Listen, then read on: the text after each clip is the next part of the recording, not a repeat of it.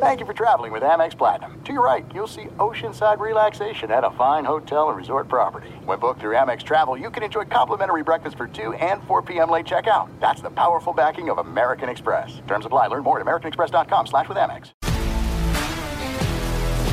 If you love sports and true crime, then there's a new podcast from executive producer Dan Patrick and hosted by me, Jay Harris, that you won't want to miss. Playing Dirty Sports Scandals. Each week, I'm squeezing the juiciest details from some of the biggest sports scandals ever. I'm talking Marcus Dixon, Olympic gymnastics, Cain Velasquez, salacious Super Bowl level scandals. Join me on the dark side of sports by listening to Playing Dirty Sports Scandals on the iHeartRadio app, Apple Podcasts, or wherever you get your podcasts. What's up, everybody? This is Stephen A. Smith, host of the Stephen A. Smith Show podcast. Tune in every Monday, Wednesday, and Friday at the very least as I bring you all new episodes that feature the biggest headlines in the world of sports, pop culture, business, and I answer your phone calls and respond to your tweets. You'll hear my unfiltered opinions and straight shooter interviews with top celebrities and game changers. All that and more. So listen to the Stephen A. Smith Show podcast on the iHeartRadio app, Apple Podcast, or wherever you get your podcast. The volume.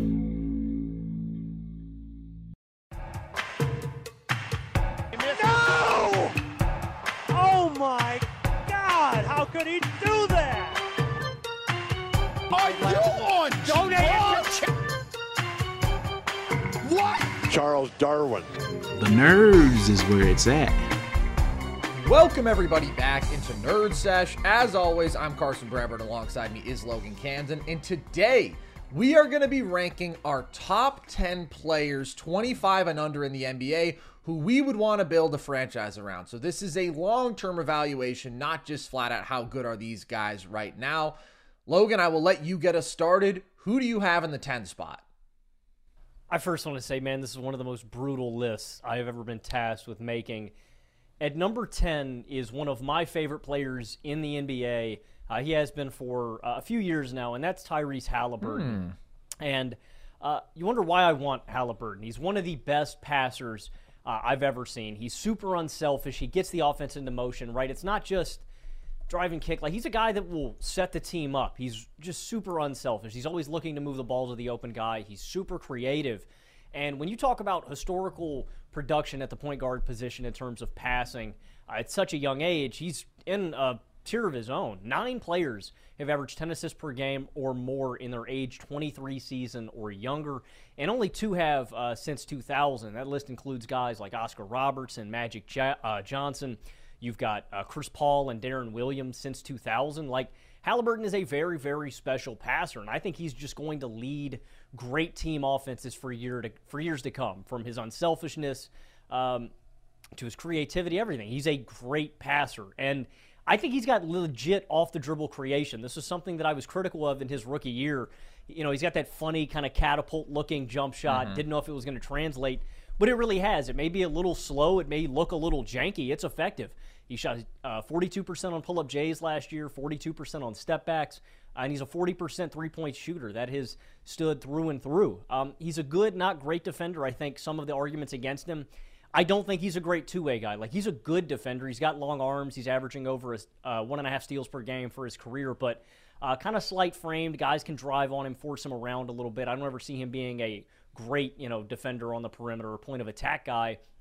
And I don't think he's the most intuitive scorer, you know, out of these young guys. I don't think he's a number one, if I'm being honest with you. I think he needs a couple, one or two takeover scorers alongside him, but I think he is going to lead great offenses for the next decade just by way of his unselfishness. Like, if we're just talking about pure scoring, I'd probably take a guy like Tyrese Maxey, like Darius Garland. I just think they're better guards with, yeah, more intuitive scoring skill sets, right? I just don't ever see Halliburton cracking 23, 24, you know, over 25 a night, right? I think he can get better, but there's certainly a limit on that because he doesn't have great burst. He doesn't get downhill a lot, but mm-hmm.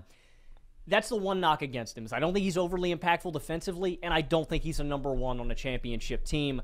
But I'm just more confident in him than the other young guards that are just off of my list. I really like Halliburton. I think he is certainly among the most promising young offensive engines that we have and is just flat out one of the best playmakers in the league already. Makes such good decisions, but also is a legitimate advantage creator. Like very inventive, sees the advanced passes, the high value passes that are out there at all times. It's a great skill set. And then he's a super efficient scorer because of his bread and butter stuff with the pull up jump shooting in the floater game. Now, I don't think he compares as a scoring prospect to some of these other guys, as you hinted at, just because he's not going to be an elite rim pressure, foul drawer. He doesn't have the most advanced bag offensively, but he's going to be a very good, extremely efficient scorer and a great playmaker. And that is something that every single team in the league wants. And I think that you saw his value as an offensive engine for Indiana very clearly this year. I think he was playing with better offensive personnel than some people thought coming into the year. But Indiana was an 85th percentile offense with him on the floor, and he certainly gets the bulk of the credit for that. So I have him on my first few guys off, and it's really nothing against him. It's just there's an incredibly high caliber of players on this list 25 and under, Logan. And I think that's reflected by who I have in my 10 spot. I have Trae Young here, who I think is about as polarizing as they come. So I don't know where you have him. Here's the thing with Trae. He is probably a top five regular season offensive engine in the NBA. He is going to be an incredibly high volume scorer and playmaker who is going to churn out elite team offenses. And we've seen it for three straight years now. He doesn't have to have great personnel alongside him. Like before Dejounte came into town, he didn't have a legitimate secondary creator really at all. And then once Dejounte was brought in, he had another guy who could handle some of those ball handling responsibilities and playmaking, but they took a significant step back in terms of spacing because you're replacing the Kevin Huerter minutes with a average at best shooter in Dejounte. And nevertheless, they were the number two offense in the 2022 season, and they were the number seven offense this past year, and they are phenomenal when Trae is on the floor and just not very good when he's not out there. So, no matter what, because of Trae's scoring, but really his playmaking out of pick and roll, you're just going to get a lot of great shots because you're in a constant predicament, right? He gets you on his back, and then he has just this beautiful menu of options. He can draw a foul as consistently as anybody in the NBA. He can hit that floater at an efficient clip and a very high volume. Or, of course, he is maybe the best lob thrower in the league. And I would say overall, the third best playmaker in the league to me behind just Luka Doncic and Nikola Jokic. The problem and the obvious downside with Trae is how much he has struggled in the playoffs. And I think that there are legitimate basketball reasons for that. The first one being that he is not a legitimately great shot maker. He is reliant on getting to the line at an obscenely high volume, oftentimes through disingenuous ways, not legitimate basketball moves. And you're just not going to get those calls as much in the playoffs. And we've seen his free throw rate drop down from like 0.41 to under 0.36. That's a legitimate little chunk of his offense that comes out there. Then you have the fact that he's not a good finisher around the rim, and rim pressuring is a very valuable way to consistently create high opportunities for yourself in the playoffs. Trae doesn't really have that. As a pull up jump shooter, he has this very high ceiling and can be electric there, but he takes a lot of really tough shots and isn't consistently efficient as a pull up jump shooter. Like, he's sub 30% from deep in his playoff career, Logan. That's not a coincidence. And he does have this tendency to at times overexert himself because that's just how Trae is. You ride the highs and lows with him completely. He's going to dictate just about every possession. And for the most part, that's a very good thing, I would say, because he is your best offensive player. He's your best scorer. He's your best playmaker. He's going to put you in the best position to get good shots.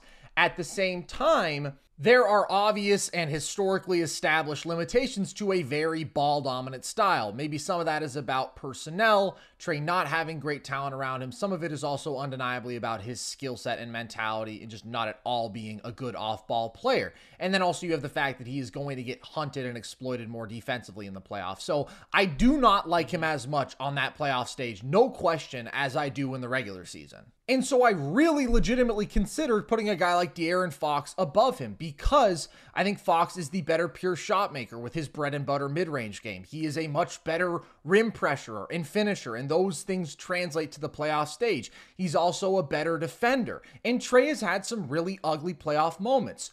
But when you look at Trae, he still churned out the number five playoff offense against a really good Boston defense. Inconsistent, but really good personnel.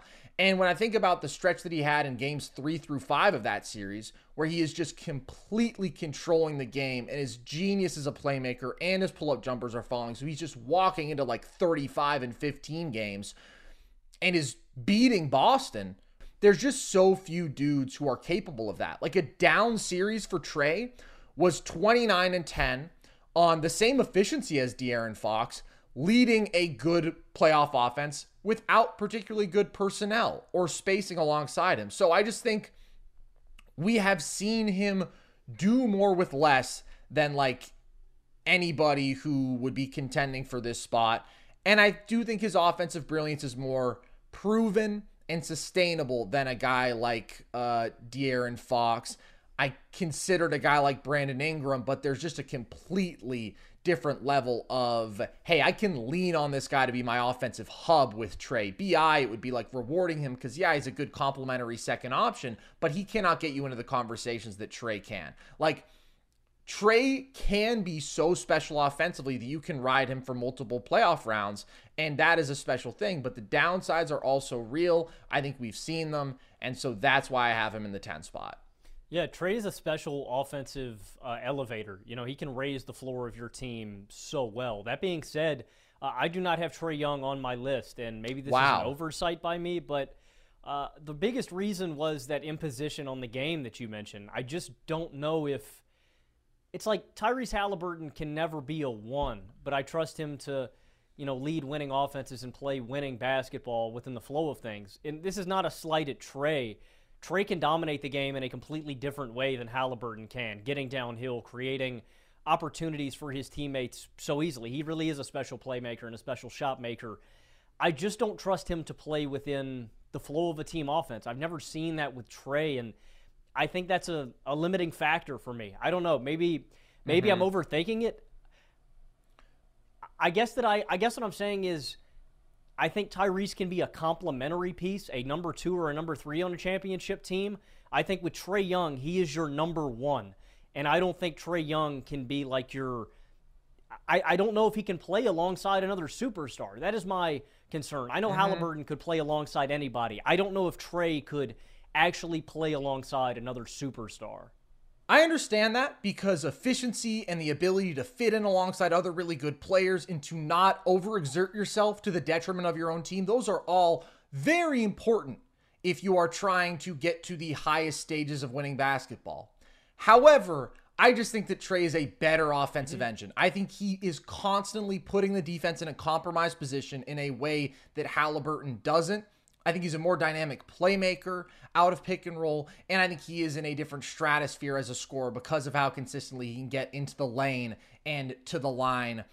And I think what's tough here is Trae has had these bad moments on the playoff stage, but he's taken teams, mm-hmm. and I believe is capable of taking teams to heights that I'm not sure Halliburton can as that sort of singular offensive engine with the supporting talent that Trae has had around him offensively, which really hasn't been all that good over the years. And so we can sort of sanitize Halliburton because we haven't seen him on that stage at all, and so you can't hold it against him. I still think that Trae is getting you into conversations as a scoring, playmaking, offensive engine that Tyrese Halliburton isn't. I hear that. At number nine, Carson, I have a guy who's on the different side of the spectrum than Trae Young. Uh, Trae's one of the best offensive engines in basketball. The guy at my number nine spot uh, is someone I expect to be one of the best defensive anchors in basketball, and that's Evan Mobley. Um, he's all defense first team this year. He's seven foot with a seven foot four wingspan, averaged 1.7 blocks per game and 1.5 uh, steals per game. I just think that Mobley is again he's going to be an anchor uh, for one of the best defenses in the league for years to come. I think the next progression for Mobley, uh, we've discussed this in depth, but is Jarrett Allen probably getting shipped somewhere else for some assets, Mobley moving over to five spot and definitively being the guy that's holding down the middle for Cleveland. But his reactions are so good. His rotations, his timing, there's just a different level of defensive engagement. He's locked in and he moves so well. That's uh, something that's really special about Mobley. Just his instincts. He just he knows where to be. He knows when to go certain places.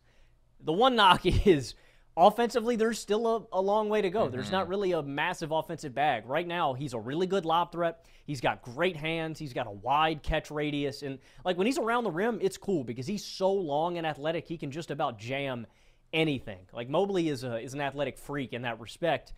Outside of that, it's tough. There are major spacing concerns. He's a 23% jump shooter, a 22% three-point shooter. But the flashes are intriguing. You know, offensively, long strides, you get flashes of the handle of him in transition. He's got a smooth and fluid jumper. Now, I don't know if Cleveland is the spot where, you know, we're going to see him unlock more of that, right? Like, I don't see Mobley initiating when you have guys like Darius Garland and Donovan Mitchell to lean on. That's just not smart. Uh, so I don't ever really see Evan Mobley being like a dominant offensive piece. Like, I see the flashes. I think he could be effective. I don't know if he's like a 25 point per game scorer. I don't know if Mobley's got yeah. that in him. I think in the 20 to 23 range is definitely possible, and that's like max offensive game Mobley. But he's going to be one of the best defensive players in basketball over the next decade. I think could definitely win a Defensive Player of the Year uh, if Wemby doesn't leap him.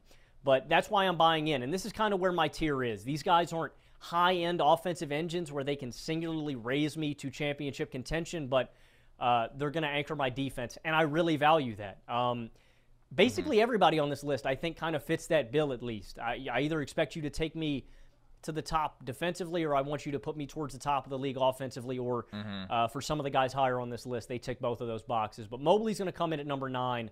Uh, I just think he's one of the best young defensive pieces in all of the NBA. Well, I totally agree with that point that you just made. I feel like you have to be a truly elite foundational talent on one side of the ball mm-hmm. to be on this list because you're talking about building blocks, and that's just what is required. I think Evan Mobley, if we are looking at sort of an archetype for what is the elite all NBA level version of him look like, I think it's a lot like Bam Adebayo in terms of his value. And I have Mobley at number nine as well. And that's not to say that him and Bam are identical stylistically, but if you just think about the things that Bam excels at, otherworldly defensive player in the conversation for the best in the world. And it's not just great rim protection, it's the versatility. Mm-hmm. It is the unique switchability that means that in any matchup on a playoff stage, he is going to be a weapon. I think that that's something that he and Evan Mobley very much share in common. Mobley is already ready to take on any assignment in a way that is totally uh, unprecedented for a second year player. And he is one of the best second year defenders in NBA history, point blank. And then you think about offensively, there are a lot of stretches from Bam where you think, God, he looks average out there. And he's more explosive athletically than Mobley. So, yeah, he has some more of that finishing out of pick and roll. Mobley is pretty average there right now, honestly. I think Mobley has a higher ceiling as a jump shooter, but definitely needs to progress. But they both can be passive, they can be inconsistent in terms of their scoring impact. They're good playmakers, though. They're guys you can run actions through there, you can trust to make good decisions consistently. So I very much think that's the path that you want to see Mobley on.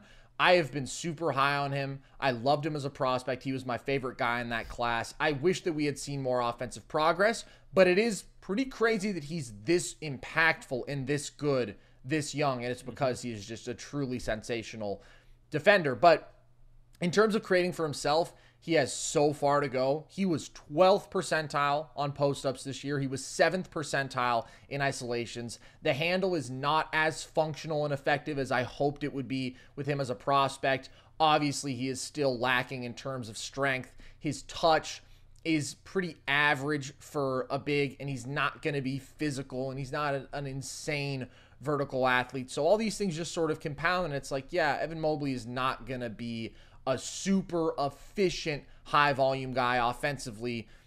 You see when he tries to create himself under 42% on hooks, that has to get better. 43% on fadeaways is okay. But I just don't see that path to him being, as you said, like a foundational piece offensively right now. I think he would have to get significantly better as a jump shooter, 40% for mid range, but you mentioned brutal from deep, and he's still not really taking those at a high volume. But long term, running handoffs. I mean, passing is just such a valued skill set among all bigs right now. As a short roller, especially if he can continue to refine his floater game, I think he's a very valuable weapon there. And then he's going to completely transform your defense and single handedly make you elite on that end. So, He's the weakest offensive player in my top 10, no question. That's why I have him down here.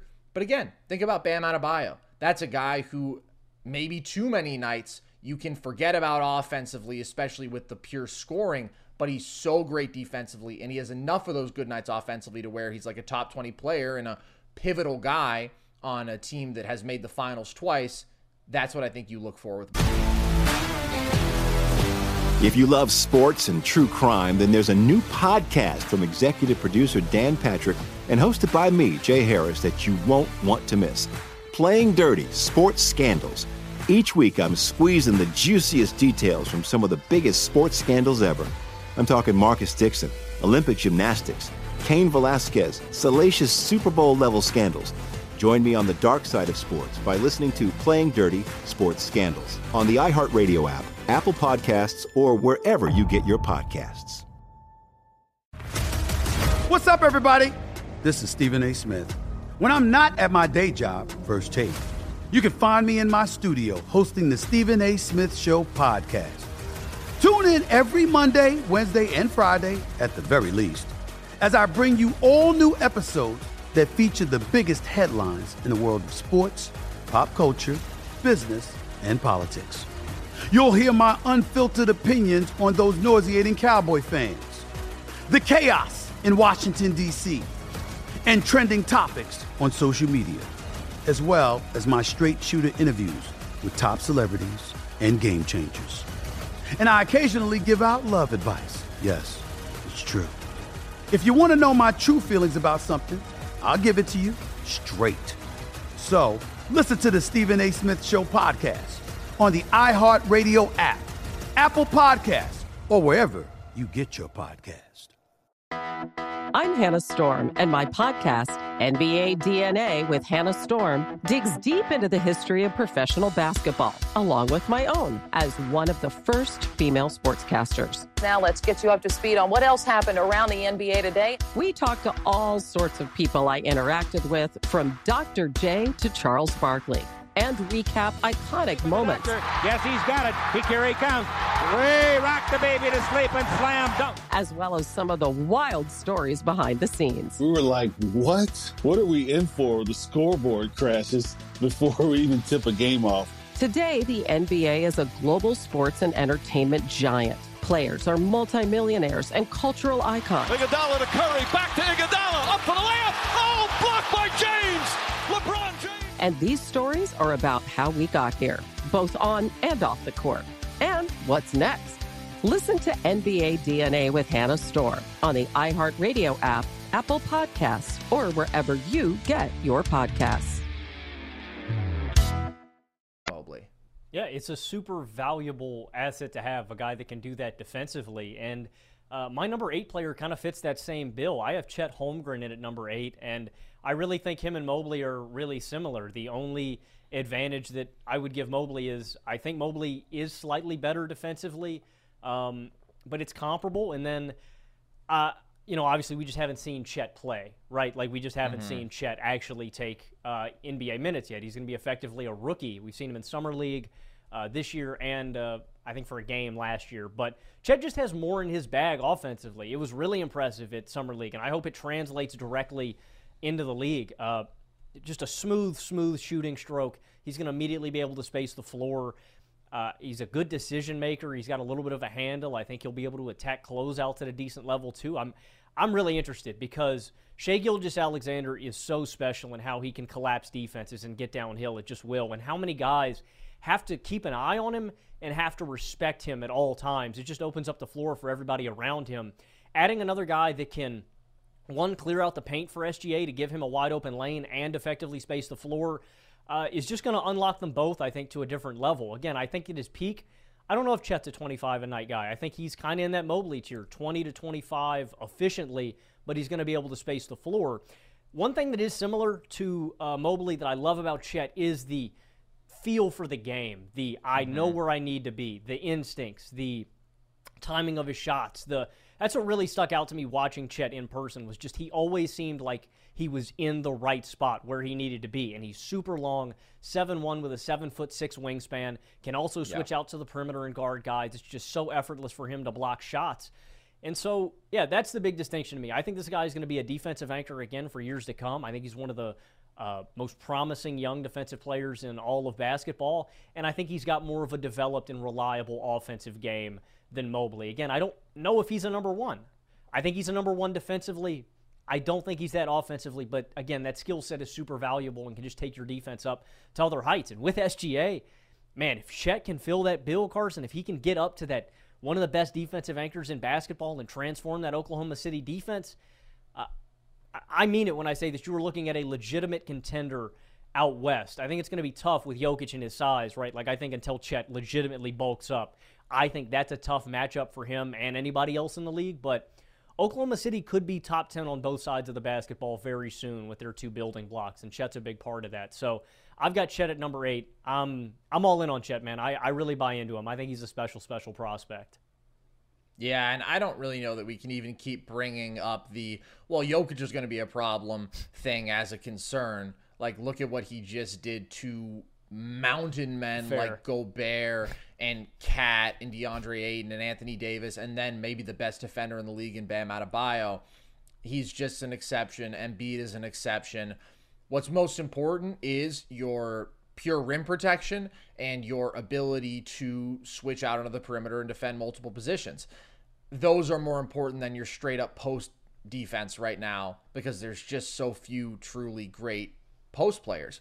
And I think that Chet is exceptional. Like his defensive ceiling to me is definitely as high as Mobley's. Mobley has such great feet, but Chet is a really good natural mover too, and I think is clearly a better pure rim protector, shot blocker. He's a little bit longer. His timing is just otherworldly, and at every level, dude. I mean, he blocked almost four shots a game in 27 minutes per game at Gonzaga. In summer league, it was three and a half a game.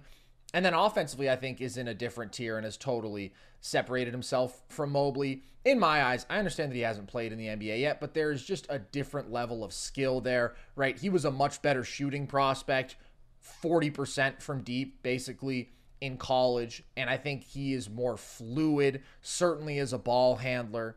And I think is like a more fluid athlete, so he's a better lob target. Again, his length helps him just a little bit there. He's a little bit springier. All around, I just think everything that Mobley does offensively, Chet pretty much does better. The passing is a strength for both of them, and that's the separator for me. I think they are both great defensive prospects, and I don't think either one of them is going to be a 25 point per game mm-hmm. scorer. I think that they're probably going to be hovering around 20. But I trust Chet to do it very efficiently and to fill the ideal complementary roles for a big man offensively in today's NBA. Elite roller, phenomenal popper, a guy who can be a lethal spot up shooter. I mean, he's going to be able to push and transition because of his ball handling. He can attack closeouts because of his comfort there. And then he can occasionally go down on the block. And even though he's not a strong guy, we saw at Summer League, like he is not afraid to embrace the physicality. He's got good body control down there. He's aggressive. So I have Chet a few spots higher, even just because I like him offensively that much more than Mobley. And I think they both fill an incredibly valuable role if you were trying to win championships in today's NBA, which is the great defensive big who is also highly versatile and who has legitimate offensive skill. So, my number eight is actually a guy from the same draft class as Evan Mobley, and that is Cade Cunningham, who I remain very high on, and he's tough to evaluate maybe just because we haven't seen as much of him. He only played 12 games this year. But I loved the prospects, and I really do like what we've seen so far. I think that he is such a great example of the big ball handler that, like, is sort of the dream archetype in the league right now. He is a very good playmaker. He is inventive there. He is going to make the right reads, uh, being reactive. And legitimately anticipates things like it's driving kicks, it's out of pick and roll, finding the roller. He can make every pass with velocity, one handed out of live dribbles. So there's a very high ceiling there when you can do that at six six. And then I think he's going to be a great shooter, which I understand the percentages haven't shown so far, but he was a great shooter in college 40% from deep, 85% from the line. He was 48% from mid range on real volume in this year when he was healthy. And so I think that that's going to end up being an elite trade of his, which at that size is also extremely valuable. And then I love his two way upside. And I think that that is what separates him from some other guys in these conversations. Like Trae, obviously, is so much more proven as a playmaker, as a scorer in every way than Cade offensively right now. He's a couple years older. But to be a bigger guy who can guard multiple positions, so you can attack, who can legitimately have a positive impact defensively in a big one, is just such an asset in that playoff environment. I think he's great at the point of attack. I think he's got great hands. I think he's even got some value as a helper because of his size and awareness and activity there. He's just embraced that end of the floor in an impressive way for a Detroit team that obviously has not been playing for all that much. So he's not going to be an elite rim pressurer or finisher to me in spite of his size. He just doesn't really have that kind of athletic pop, that kind of quickness in terms of first step but I think he's going to be a good three level scorer who can use his size to get into the lane, to get to those floaters. I do really like his mid range game. And I think as his pull up jumper becomes more consistent, that playmaking ceiling, that defensive impact is going to make him one of the best guards in the NBA. Cade was my toughest cut from this list. Mm. He is number 11 for me. I, I love Cade. I love Cade's game. I think you laid a lot of it out. Um, I, I think his rim pressure kind of is what took him off my list. I don't know. I just don't mm-hmm. know if Cade's upper echelon, like I think he's like 22, 9, and 6 or something like that, maybe at his peak. You know, I don't know if he's a takeover scorer too, but I really do like Cade a lot. And in terms of two way ability, he's even in a different class than uh, my number seven guy, who uh, you've noted is not on your list. And I wonder how you're going to receive this. Maybe this is my bias coming out. Uh, at number seven, oh. I do have De'Aaron Fox on my list. I still like De'Aaron a lot. He is 25. He's on the older spectrum of this list, but I really like what we saw this past year from De'Aaron and what we saw on the playoff stage. He is the fastest guard in the league. He is super dynamic. He's 82nd percentile at isolation, 85th percentile as a pick and roll ball handler. He's a legitimately great finisher. He was 77% inside the restricted area this year. And I've swayed. I have gone back and forth with how I feel about De'Aaron. It's tough to rank a guy like this, but – this past season, I'm going to buy in. I'm going to buy in on the jump shot, consistently getting better and legitimately improving. He is overall a 34% jump shooter. That's because he struggles from behind the arc. And if De'Aaron can just figure that out, if he can extend his range a couple feet back to behind the arc, he's fully unlocked. Like you were looking at a guy that doesn't really have any holes. He's similar to Ja Morant in the way that De'Aaron is so damn fast that you will drop on him. Defenders will play a couple feet back off of him because it's like, oh, well, that's the best shot that we can get at this moment. I will take a De'Aaron jumper over him driving in the lane, mm-hmm. getting to the mid range, or taking me to the hole because it's so easy for him if you give him a sliver of space. And it was it was that easy for him this year. 47% out of the mid range, 44% on uh, pull ups, on step backs, 48% on floaters. And with nobody else reliably around him playing well, he balled out against Golden State. 27 5 of 8. I know it wasn't terribly efficient, 42 and 33 splits, but again, he's going out there, I mean, just imposing his will in the game every possession, trying to get downhill, trying to find a, a good look. Nobody else is really playing that well. Sabonis sold. And, like, that's another knock on him, I'd say, is the big arguments against him. He's not going to be an overly effective two way guy. He's not a great defender. He is less perimeter oriented than other guards. And the Kings didn't win until they put another all star alongside him. So I think you could argue against him being a top notch offensive engine. Those are all arguments against him. And I don't think he's a number one. That's what really separates him from the upper echelon of these guys. I don't think Fox is number one on a winning championship team, but he's one of the most skilled guys, and I think his jump shot is going to get better. In terms of other guards, I've just seen it more than Cade. And I don't know, man. I guess I just have something against Trae, dude. Fox mm-hmm. can dominate the ball on ball like Trae, but he's just he can still play within the flow of the offense. I really value that in terms of cohesion and sharing the rock. I just think Trae is Trae's gonna pound that ball, man, and I don't like that aspect of Trae Young's game. So that's why I would go with him. I've seen it more than Cunningham, and I just I'm not a big Trae Young guy. So Fox is one of the older guys on my list, but he's very proven. And I genuinely think I think there's more room for improvement. Like I think he can improve more as a jump shooter. I think he can actually get better. Again, is that number one best player on a title team status? I don't think so. But Fox is really good. And I'd take him any day of the week, man. I, I legitimately think the jump shot has improved, and he's one of the most dynamic guards in all of basketball. So I'm going to take my boy Fox.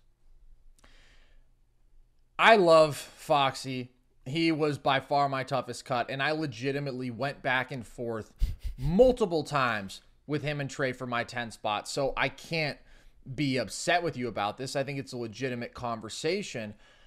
But I do think there is this thing with Trae Young where people just don't like him. And aesthetically, we don't like it. And so we create this image of him in our head that can be worse than what he really is. Like, yeah. I have to say it again, Logan. Who do you think had the better playoff series this year? Was it De'Aaron Fox or was it Trae Young? Well, I can't. My heart. I liked watching Fox ball like that more. I. Who didn't? It was some incredible shot making from the mid range. He's an incredible athlete, which is really fun to watch. But Trae outproduced him in terms of scoring and playmaking. The efficiency was identical, and he led to a better team offense against a defense that was at least of the same caliber as Golden State's without a better supporting cast. Do you think So- volume comes into play at all with that? The efficiency's the same. So I just think Trae is so great as a playmaker. Mm-hmm. That is really the separator for me. Like, I do believe in De'Aaron Fox's mid range game, and I think that is such an important counter and is such a valuable weapon to add on top of this next level quickness and finishing. Like, shooting 47% from the mid range on high volume makes him a lethal scorer in a playoff environment. Those things translate, and he is a significantly better defender than Trae. There's no doubt about it. I mean, he's longer, he's got better feet, he's more engaged, he's a really good defensive playmaker, but at the same time, he's still not going to be an overly efficient guy in a high volume role, in my opinion, because teams are going to ultimately try to force him into those jump shooting tendencies as much as they can. And we saw that. He's putting up nine threes a game in that series, and he's just not a good three point shooter. That is not efficient offense. And he is so much more reactive as a playmaker instead of actually having that next level vision where he is anticipating things and he is creating all of those super high volume or high value looks for his teammates at the level of like a Trae. So I think the ceiling that I can get from Trae over multiple playoff rounds, if he is at the level of shot making that is even close to what he does in the regular season, he can just take your team offense to higher heights. And if you put him in Sacramento, man, if he had that kind of spacing, and I get it, this playoff series was not the epitome of like the Kings playing great mm-hmm. around De'Aaron Fox at all. Huerter was bad, Harrison Barnes was bad, Sabonis was bad, but still, it is like most of the time basketball heaven offensively. And if you drop Trae into an environment like that, how much would his shot quality go up? How much would his shot selection improve? Would he stop sort of forcing some of the things that can be so frustrating about him? And what if he had that kind of shot making around him and mm-hmm. he's creating all the same looks? I just think Trae has done more with less up to this point. And again, it's over multiple years. Like De'Aaron Fox took a big leap this year, and this is mm-hmm. like the all-time high for him. But if there is some inconsistency with his jump shooting, well, we know that Trae is going to be an elite offensive engine, at least in the regular season context. And he was by far the primary offensive engine on a conference finals team. It's very, very close, but those are the reasons that I ended up giving Trae the edge. Yeah, I understand that completely. That is a good point too. I don't think this is an ideal. This isn't the best season to judge Trae Young off of because I think the Atlanta Hawks just made a fundamental misstep by going out and getting Dejounte Murray. I think the best way to maximize Trae Young Well, one, the first thing that you do is buy in on Trae Young as your number one guy. He's going to initiate everything. The next thing that you do is get complementary pieces with great shooting around him to maximize his abilities. I understand why they went out and got Dejounte fundamentally, but I don't think he's the best fit alongside Trae. So I think that's a fair point. But I don't know, man. I, I do think, I don't think this is the apex for Fox. I think there's still more room to grow, and I'm also banking on that. I think Fox is still not to say Trae isn't going to get better. I think Trae's going to get more consistent. I think there's another gear that I'm expecting, or maybe blindlessly or blindly hoping for uh, moving forward. But I think Fox can can even improve on this season. We'll see, but he does feel like one of the most finished products on this list, just given that he is, I think, the oldest guy at 25 years old and is already in a great basketball situation offensively. And again, he's only been at this level for one year, whereas guys like Trae have done it for multiple years consecutively. So I can just trust that a bit more. My number seven is Paolo Banchero, Logan, who is just such an impressive, really one of a kind talent when you consider what he's capable of in terms of his skill at 6'10, 250, being a hell of an athlete.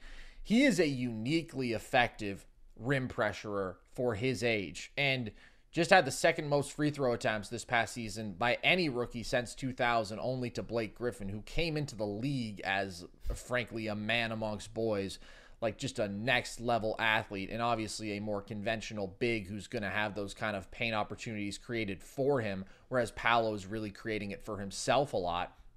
And there's a special offensive versatility. He was already a mm-hmm. 78th percentile post hub, including passes. He is so physical down there and is skilled in terms of body control and some of that short range shot making.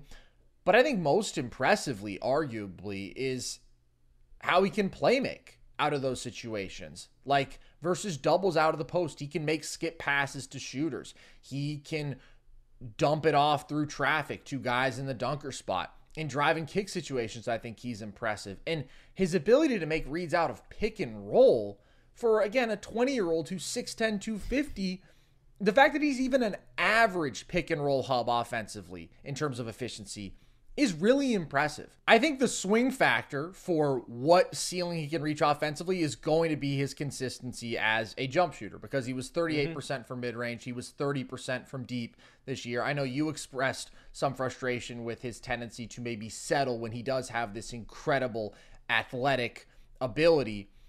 But I like his shot mechanically. I do think it'll improve. I do think he's taking tough shots here. Like immediately as a rookie, he was inserted as the number one option and was the primary focus of defenses. And that's a lot to bear. And he handled it really well. And I just don't think efficiency is a really valid criticism for rookies in high volume roles like that. Like LeBron was wildly inefficient as a rookie. Okay, it's just what happens. You're on bad teams, you are still adapting to this level of play.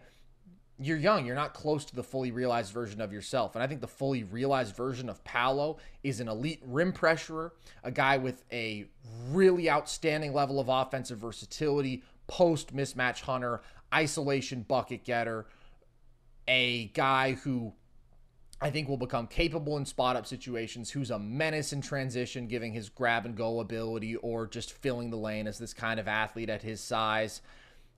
And then a really good playmaker with a plus defensive ceiling. I think Paolo is going to be special, and I could see him being even higher on this list. Yeah, I don't uh, have a whole lot to add. Paolo's at my number six spot, and I absolutely love him. Um, yeah, he did have a tendency to settle, but I think that's a good point that you make about the situation that he was placed in with Orlando. It's a lot of isolation stuff. It's a lot of him initiating from the top of the key. But for the long term, I think that's better for Paolo. You're giving him a situation where he can go out and make mistakes. He can do a little bit of everything and grow his bag mm-hmm. out. Like I'm a big part of why I was happy he went to Orlando. You have a lot of young talent that can grow alongside him here that is promising, but he could immediately come in and be the number one guy. Uh, I love Paolo, and my big question about most of these guys to be on this list can he be a number one? Maybe. I can legitimately see Paolo being a number one on a great team. Like, I think he can mm-hmm. drive a great offense, and it's because of what you said the versatility as a role man, as a ball handler, as a post up in isolation. Like, it's just that's the one thing is like I see him make all these tough shots, and it's like, yeah, he's settling and stuff, but to be 20 years old and to be capable Yeah. of doing that is remarkable. And if Paolo can extend his range out to the perimeter and start doing this off the dribble stuff that he does in the mid range out there, I- I mean, I think he's uh, that's just another thing that is going to make him unstoppable. And I'm so glad you brought up his playmaking. That's a big part of this. I know the numbers don't jump out at you. Four assists a game. I mean, for a big dude, I think that's super impressive. But Paolo's a legitimately good playmaker. And if he becomes even more unselfish, he's looking to create opportunities, cut out those inefficient, tough looks. I think Paolo could fully realize himself. I legitimately think he can be the number one on a championship winning team in the future. Uh, I believe in Paolo Yeah. that much. And yeah, if anybody has him top five, I don't have an issue with it, man. He has a special skill set Oh. at 6'10, 250. I probably would have an issue No, with actually, top five. I just actually, think, yeah, like, I'm looking at it. Yeah, I, that's that's a fair point. there's a pretty clear delineation, but I'm definitely good with him at six, where you have him. He's like a skilled wing in a big's body with freak athleticism. That's the sales pitch right there. It's a pretty easy one for me to buy. I have Chet at number six, though, just because although I think Paolo has more of that high volume number one offensive ceiling, my confidence quotient in these guys panning out as the best version of themselves that is most conducive to winning basketball is higher for Chet. I'm just so in on Chet, and I have been since he was a prospect. Eh, He was my favorite guy in his class. And I am so confident that he is going to be great at his defining traits the shooting, the rim protection, the passing, the finishing as a roller. Those things are just so valuable to winning basketball, and especially playing alongside a guy who can already handle those number one scoring and playmaking responsibilities like SGA. Forget about it, man. I mean, that is just a perfect complementary. If you love sports and true crime, then there's a new podcast from executive producer Dan Patrick and hosted by me, Jay Harris, that you won't want to miss. Playing Dirty Sports Scandals. Each week, I'm squeezing the juiciest details from some of the biggest sports scandals ever. I'm talking Marcus Dixon, Olympic gymnastics, Cain Velasquez, salacious Super Bowl level scandals. Join me on the dark side of sports by listening to Playing Dirty Sports Scandals on the iHeartRadio app, Apple Podcasts, or wherever you get your podcasts. What's up, everybody? This is Stephen A. Smith. When I'm not at my day job, First Take, you can find me in my studio hosting the Stephen A. Smith Show podcast. Tune in every Monday, Wednesday, and Friday, at the very least, as I bring you all new episodes that feature the biggest headlines in the world of sports, pop culture, business, and politics.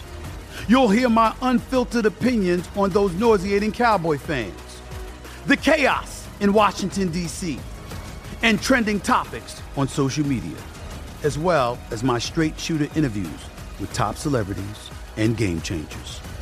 And I occasionally give out love advice. Yes, it's true. If you want to know my true feelings about something, I'll give it to you straight. So listen to the Stephen A. Smith Show podcast on the iHeartRadio app, Apple Podcasts, or wherever you get your podcast. I'm Hannah Storm, and my podcast, NBA DNA with Hannah Storm, digs deep into the history of professional basketball, along with my own as one of the first female sportscasters. Now let's get you up to speed on what else happened around the NBA today. We talked to all sorts of people I interacted with, from Dr. J to Charles Barkley, and recap iconic moments. Yes, he's got it. He here he comes. Way rock the baby to sleep and slam dunk. as well as some of the wild stories behind the scenes. We were like, what? What are we in for? The scoreboard crashes before we even tip a game off. Today, the NBA is a global sports and entertainment giant. Players are multimillionaires and cultural icons. Iguodala to Curry, back to Iguodala, up for the layup. Oh, blocked by James. LeBron James. And these stories are about how we got here, both on and off the court. And what's next? Listen to NBA DNA with Hannah Storm on the iHeartRadio app, Apple Podcasts, or wherever you get your podcasts. duo. Number five is a gentleman uh, I share the my birthday with, August fifth, Yeah. two thousand one. That's my man Anthony Edwards. Uh, I love Anthony Edwards. He is up there for one of my favorite players in all of the NBA. He has insane physical tools. He's an absurd athlete. He can jump out of the building. It's one of my favorite things about Ant is he can truly elevate around or with or Mhm. over anybody. Uh, Ant is bouncy as a castle, man. He's super slithery in the lane. He's got a good first step. He's strong and physical, a good handle for a guy his size, and like I just see him, yeah, potentially being a just a complete takeover scorer and the complete package. I know he was just a 34% pull-up jump shooter.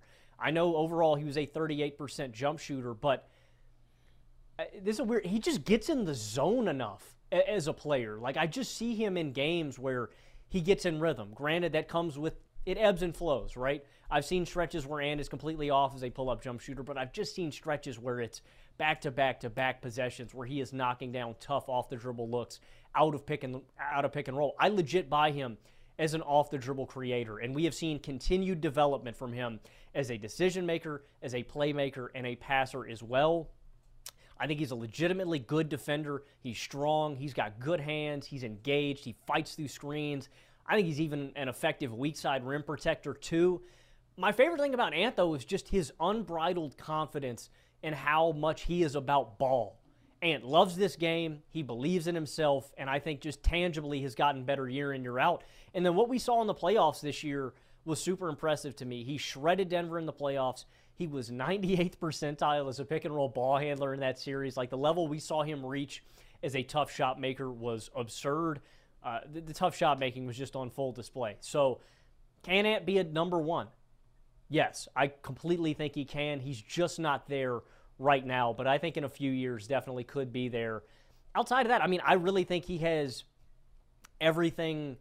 I think it's all coming together. I think he's improved as a playmaker, as a scorer, as a ball handler. I think he has to improve basically in every area, but it's coming together, and he has every single year. I, think 25 points per game next season is on the table for Ant, especially if they move Karl-Anthony Towns uh, out of Minnesota. I, I definitely, and this is no joke, like, I am such a believer in Ant. I played with him up to my number two spot. That is how high I am on Anthony Edwards. Yeah. One day being one of the best basketball players on the planet. Uh, I love him. It's a real bold take that he might average 25 a game next year, Logan. It's not like he averaged 24.6 this year. Tough, man. I think he could get that point four. I think he could squeeze it out. I mean, dude, I think if they get KAT out, dude, I mean, 28, 29 could be on the. He's he's like that, Yeah. man. And his Ant's absurd. Well, I've been saying for a couple years that Ant absolutely has scoring champ potential, and I think that this is where we get into the guys who are bona fide MVP candidates at their peaks and who I am confident in having the potential to be a number one on a championship team or like at least firmly in those Mhm. conversations. I have Ant at five. It is super tough. I think the delineation between him and some of the other guys is uh, a combination of slight edges in like playmaking, two way impact, and the intermediate game where a guy like SGA, for Mhm. example, who I have at number four, he's just so refined as a scorer. His touch shot making, his short mid range pull up game, that's really the only thing that Ant is missing. But it really doesn't hurt him all that much because he is one of the handful of best athletes in the NBA, no question. And you just do not see a combination of quickness, strength, and uh, vertical explosiveness like what Anthony Edwards has. And it makes him one of the best finishers in the NBA, period, point blank. And I, I've seen NBA University on Twitter, which is a great account, tweet out these graphics with like rim shot quality and then rim finishing. And his rim shot quality grade is like an F because he takes so many contested looks there, but it just doesn't matter because his rim shot making is like an A plus. You just can't really stop him. He'll go through you. He will navigate around you in the air and he's going to get a bucket. And when he is dialed in as a pull up jump shooter as well, like he just feels like one of the most unstoppable scorers in the NBA already. And he's 21 years old, Logan. Like, my God, he is progressing as a playmaker and is starting to make better reads and decisions there. He did take a big leap defensively. So if you have Ant at number two, I can't be all that pissed about it. Of course, he's not as finished a product as some of the guys above him because they're like three years older than him in most of these cases.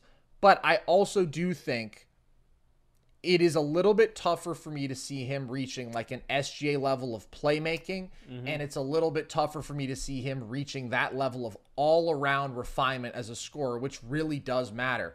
Hey, if you're a good pull up jump shooter from deep and you are an A plus athlete, that'll get you really far. But there are situations in which you need to have that intermediate game, and it can be a separator.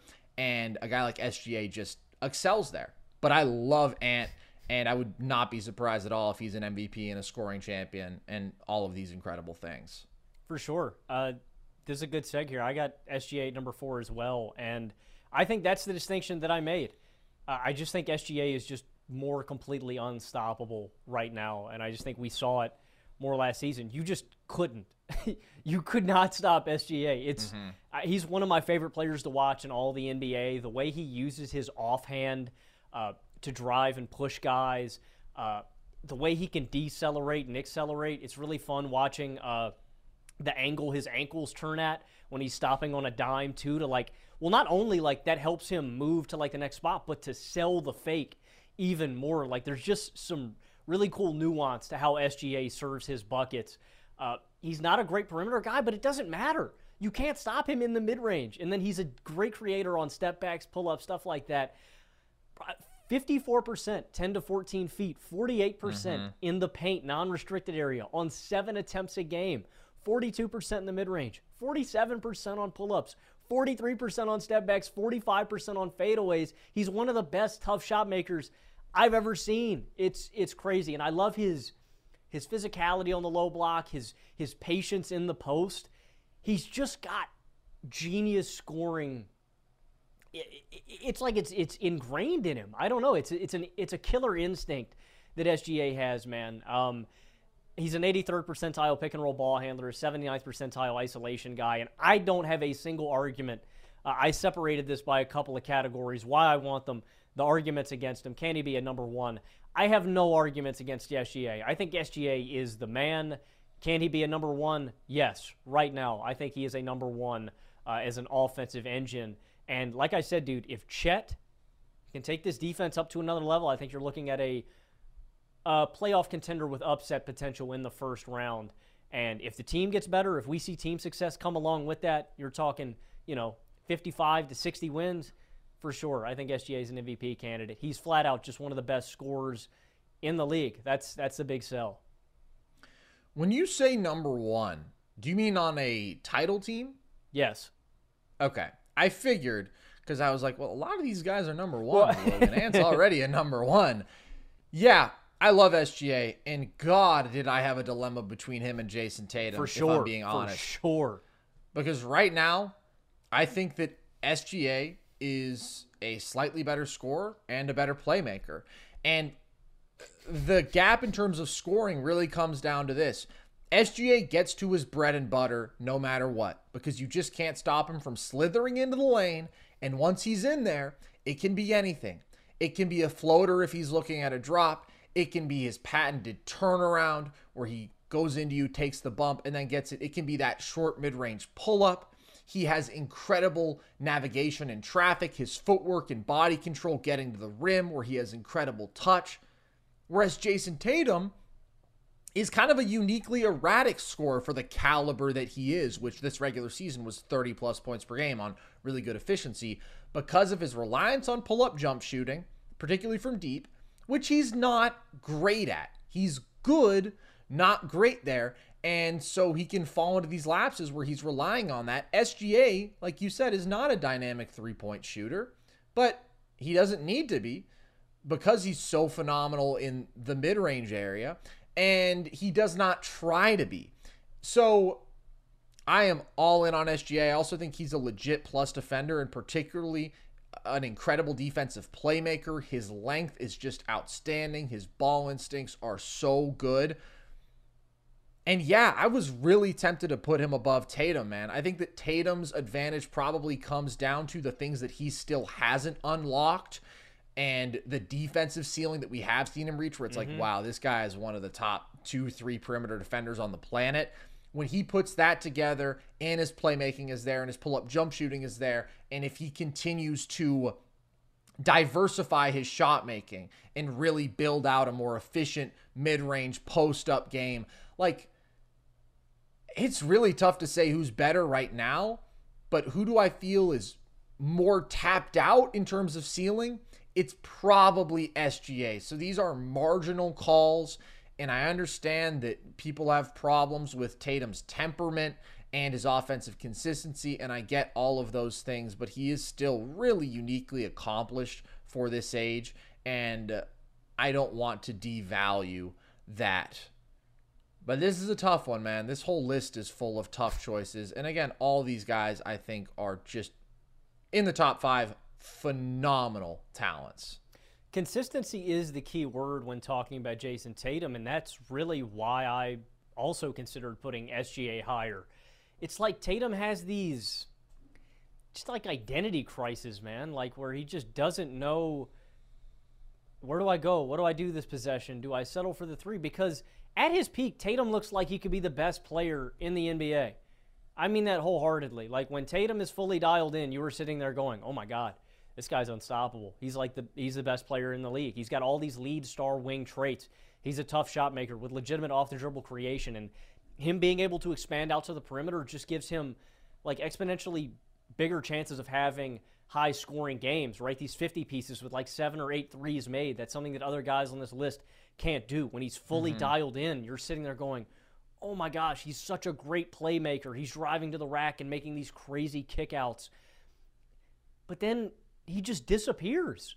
And I don't know where that guy goes. That's the big thing with Tatum. And it's from game to game, from night to night, and from late game situation to late game situation. He has to improve, in my opinion, just in consistency overall as a playmaker and in big moments because we haven't really seen SGA in crunch time in back against the wall. We have seen Tatum, and Tatum has not really lived up to his full expectations. But I think you make a really good point, too. I think Tatum has much more tangible room to get better, and that's another reason that I would go with Tatum. But it was hard. I don't love Tatum. I think SGA is drastically more consistent than Jayson, and that's what's so frustrating. But I think it's a time thing. And I think with a year or two, and it's tough because you want to see him fully realize it right now, right? We want this instant Tatum's there. I think we need another year or two of Tatum before he fully realizes that consistent night in, night out, I'm one of the best guys on the planet, and I'm going to prove it. Uh, this was a tough call, but I'm marginally going to give it to Tatum. And I do still, I know a lot of people have said Jayson Tatum cannot be the best player on a title team. I think he can be. I think it's just too early to make those calls, bro. He's 25. Like he is on stages that uh, other people aren't Mhm. on at this age. And that very much applies with SGA. And maybe some people think that this is a crazy conversation to be having because they look at the team context and they say, well, look at this. Tatum's already been the best guy on a finals team and multiple Eastern Conference finalists. Of course, we are looking at completely different stratospheres of talent around them, but SGA hasn't been the best guy on a playoff team yet. So, of course, that is where you are most battle tested on that stage. That is where you have to do it for a prolonged period against the best teams in the league who are seeing you night after night and adjusting to try to attack every little weakness in your game. I think SGA is going to hold up really well on that stage because I don't see a weakness of his that will be exploited. But Tatum, yes, has had his down moments. Maybe hasn't held up quite as well on that stage as we would have hoped, but has still really done some very impressive stuff for a 25 year old. And again, as we talked about, I think still has a bit more room to grow. And we've seen those leaps within the past couple years, right? Becoming more committed to getting downhill, eating up way more free throws, becoming more physical. I think that he's improved as a rebounder. He can be frustratingly inconsistent as a playmaker, but he's clearly taken strides there. He's gotten better defensively. So, like, we are approaching the fully finalized version of Jayson Tatum, and uh, I think he's capable of great things. So now we're into the top two, Logan, and uh, seems like we might both have a guy who has not yet played in the NBA. Who is in your two spot? Number two, I have Victor Wembanyama, and I know people are probably tired of hearing about Wemby, right? He's just been so hyped up uh, all throughout this offseason. But uh, yeah, I'll, I'll, buy in like everybody else. I, I think that he's in that Chet and Mobley tier when we talk about defensive anchors for the next 15 seasons, but it's on a different level with his length. Again, it's mm-hmm. it's absurd how easily it is for him to block shots, how how much room he can give guys on the perimeter when he switches out there.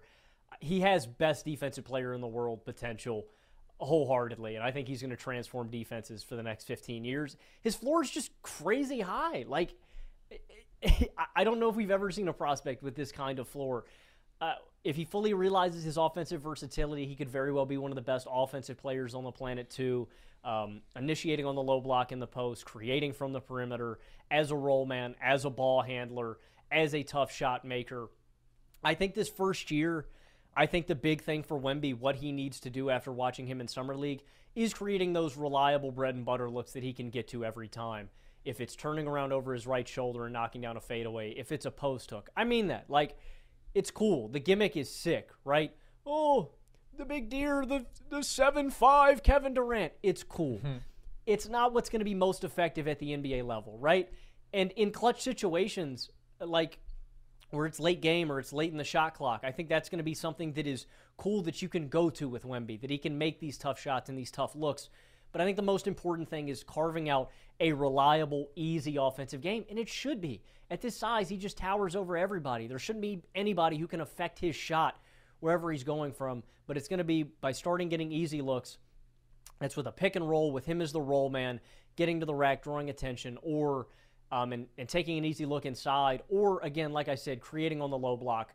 I think that's what he should do this rookie year. I'm not saying he should never initiate or never do that. It's cool, but I think he should look more to get easy, consistent looks that he can rely on for years to come. And I think that starts on the block and in the post. But the ceiling is is untapped. We've never seen a guy with this high of a ceiling. I think he's going to be the best defensive player in the world one day. Could be top 10 as an offensive player again, we're looking years out. I don't know when this is going to be realized. It could be two years, it could be five. I don't know the timetable, but I'm going to buy in as this guy is the best player on a title on a on a contending team wholeheartedly. I think two years is a pretty accelerated timeline. Well, yeah, yeah, for sure.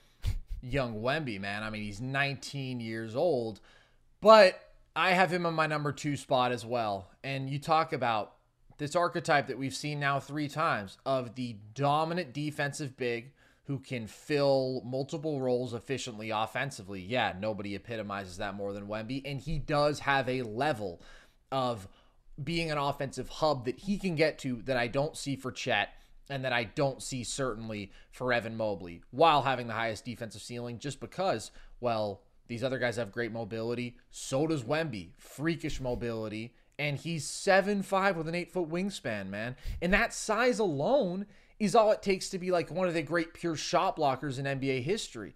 Everybody of that size, like Mark Eaton was seven foot four, right, and is a historically great shot blocker. Manute Bol, he was seven seven with whatever. I mean, almost a nine foot wingspan. I don't know that it was official, but he blocked ten percent of opponent twos while he was on the floor. Just ridiculous stuff.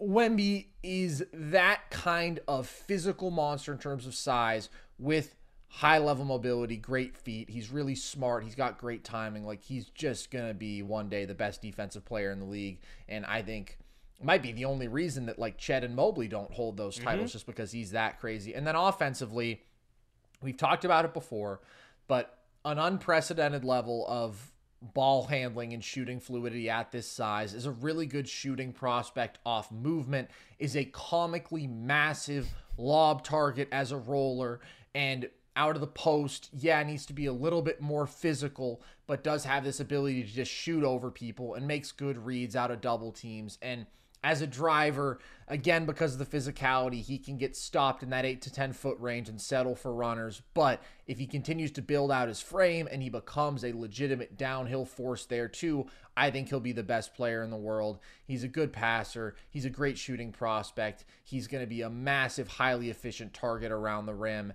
and he is going to be probably the best defensive player on the planet. And I just think his floor is like all NBA kind of stuff. And if he puts it all together offensively with the higher end skill and shot making, then yeah, he should be the best player in the league. But I can't put him number one because the guy who is number one has proven such remarkable value at the NBA level on the biggest stages. But everybody else, yeah, man, I expect him to be better than Jayson Tatum. I sure do. So, who do you have in that one spot, Logan? Surprise, surprise. I have Luka Doncic at number one, and this is not hyperbole. He's one of the greatest offensive players ever. I think we can safely say that at this point in his career. He's one of the greatest passers of all time, too. He's just a genius passer and playmaker.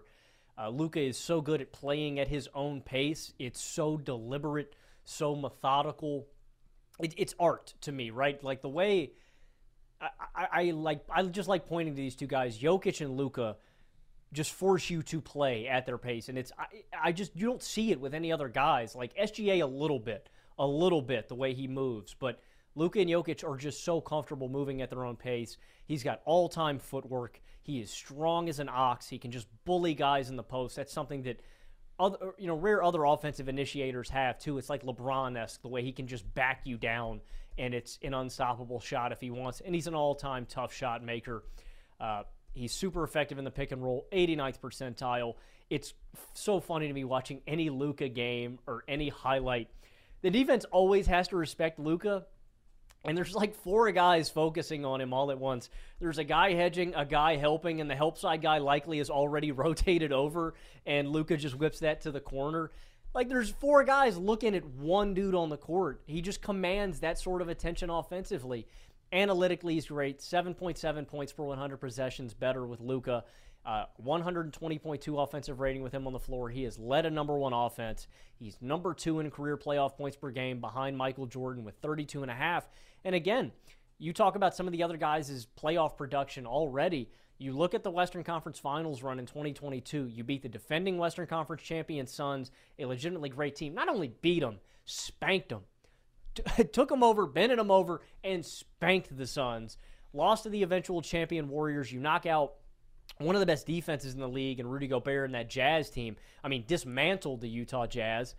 And so I think there are a few arguments you can make against Luka. I don't think any that disparage him to not being the number one. More than playoff, uh, more than four playoff games played minimum. He is tied for number one in turnovers per game with 4.4. That's with Trae Young. Yes, he turns over the rock a lot. I'll take that with what he brings offensively.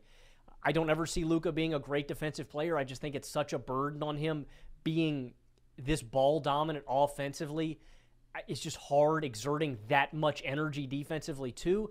And Luka's probably one of the whiniest guys in the league. Like he embellishes contact. He's a bit whiny. I don't love that aspect of Luka.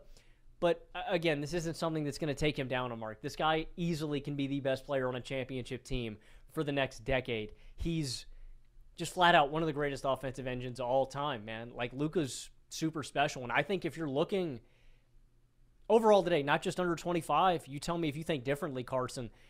I think it's Jokic, I think it's Curry, and then I think it's Luka in that order in guys that I would take. And I really heavily would debate Luka and Curry for that two spot.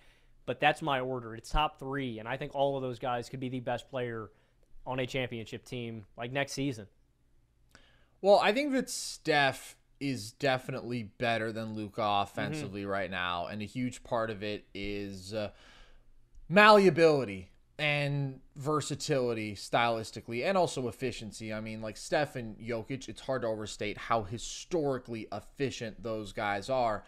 That is the one thing with Luka, right? Is that he is a very ball dominant player. But what I will say is that in his ball dominance, he still has a different level of the variety of ways in which he can get himself a bucket. Like you mentioned his pick and roll dominance, but He's also an 87th percentile isolation score. He's mm-hmm. also an 85th percentile post up score on high volume.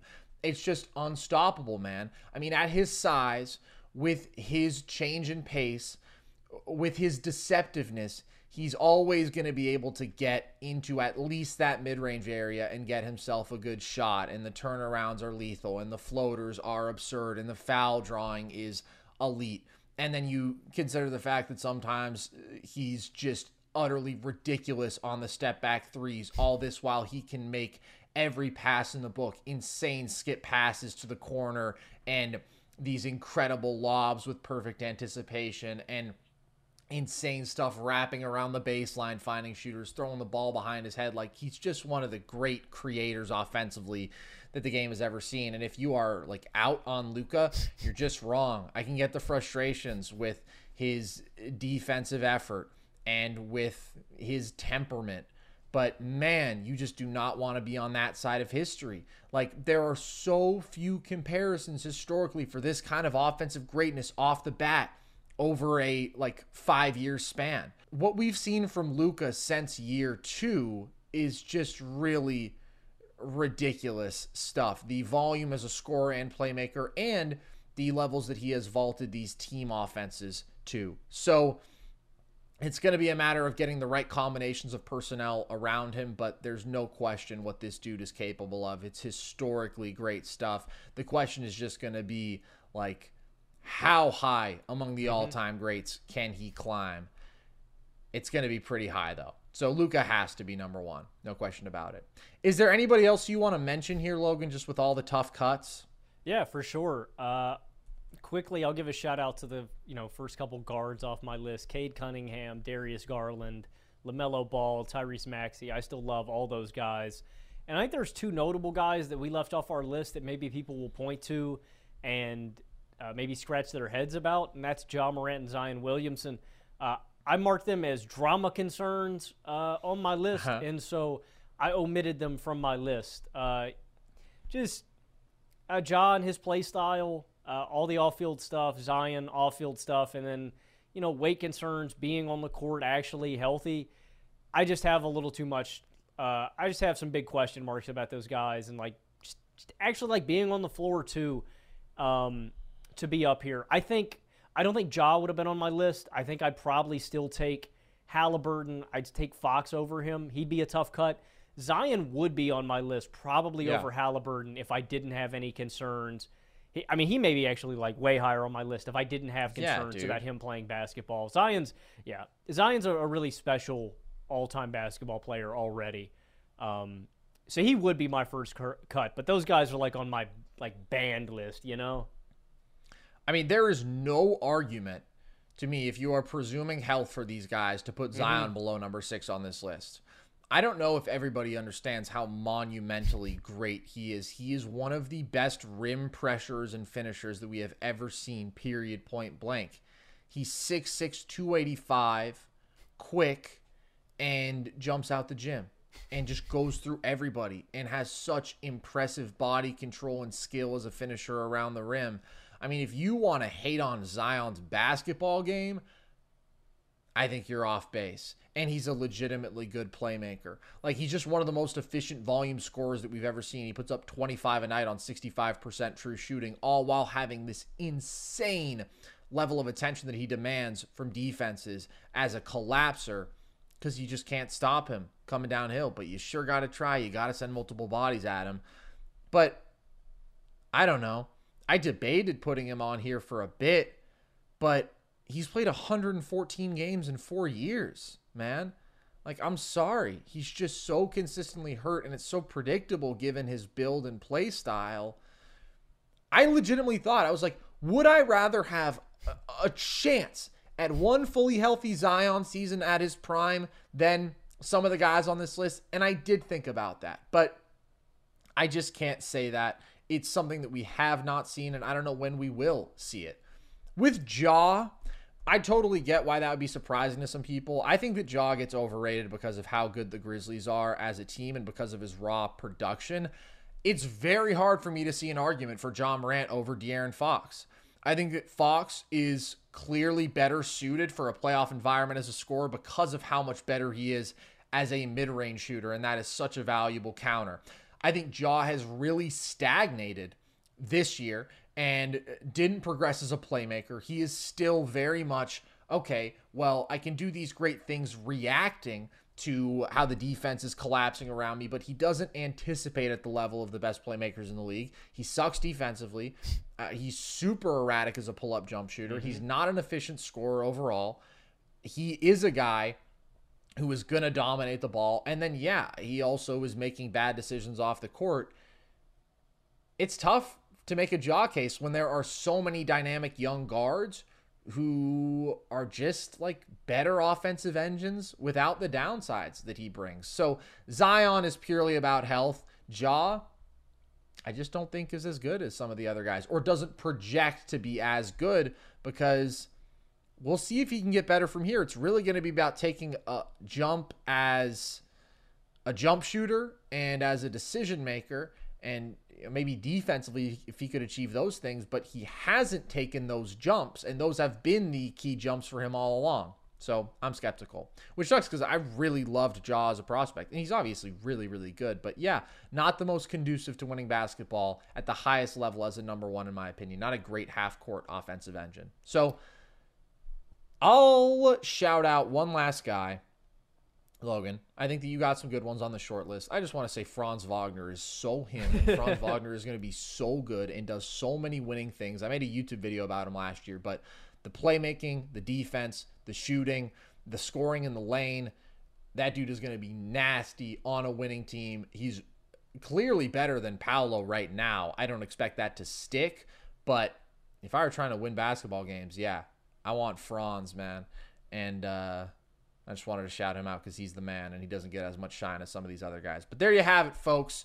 Another grueling list. God, it was hard to rank all these guys, but it was also fun. So if you enjoyed this, appreciate you. You can find our videos always on the Volume YouTube channel. You can also listen to our full podcast wherever you get your podcasts.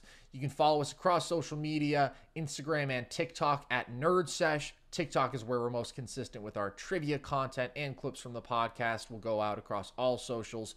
Twitter is at nerd underscore sesh. You can join our Discord. That is at the Linktree across our social media bios just to talk basketball, football with us whenever you want. And you can get yourself some Nerd Sesh merch. We've got flags like the ones behind both Logan and I. We've got hats. We've got shirts. We've got hoodies.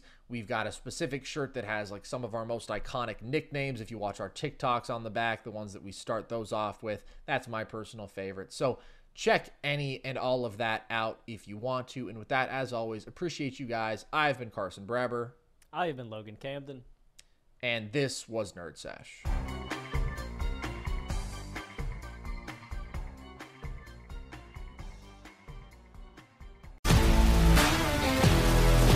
If you love sports and true crime, then there's a new podcast from executive producer Dan Patrick and hosted by me, Jay Harris, that you won't want to miss. Playing Dirty Sports Scandals. Each week, I'm squeezing the juiciest details from some of the biggest sports scandals ever. I'm talking Marcus Dixon, Olympic gymnastics, Cain Velasquez, salacious Super Bowl level scandals. Join me on the dark side of sports by listening to Playing Dirty Sports Scandals on the iHeartRadio app, Apple Podcasts, or wherever you get your podcasts. What's up, everybody? This is Stephen A. Smith, host of the Stephen A. Smith Show podcast. Tune in every Monday, Wednesday, and Friday at the very least as I bring you all new episodes that feature the biggest headlines in the world of sports, pop culture, business, and I answer your phone calls and respond to your tweets. You'll hear my unfiltered opinions and straight shooter interviews with top celebrities and game changers. All that and more. So listen to the Stephen A. Smith Show podcast on the iHeartRadio app, Apple Podcast, or wherever you get your podcast. I'm Hannah Storm, and my new podcast, NBA DNA with Hannah Storm, chronicles my six decades in professional basketball. From growing up in the sport to becoming one of sports TV's first female broadcasters. Join me as I dig deep into the game's history, unearth some wild stories, and talk to my friends from the world of basketball, from Dr. J to Charles Barkley. It's been a wild ride, and now I get to take you with me. Listen to NBA DNA with Hannah Storm on the iHeartRadio app, Apple Podcasts, or wherever you get your podcasts.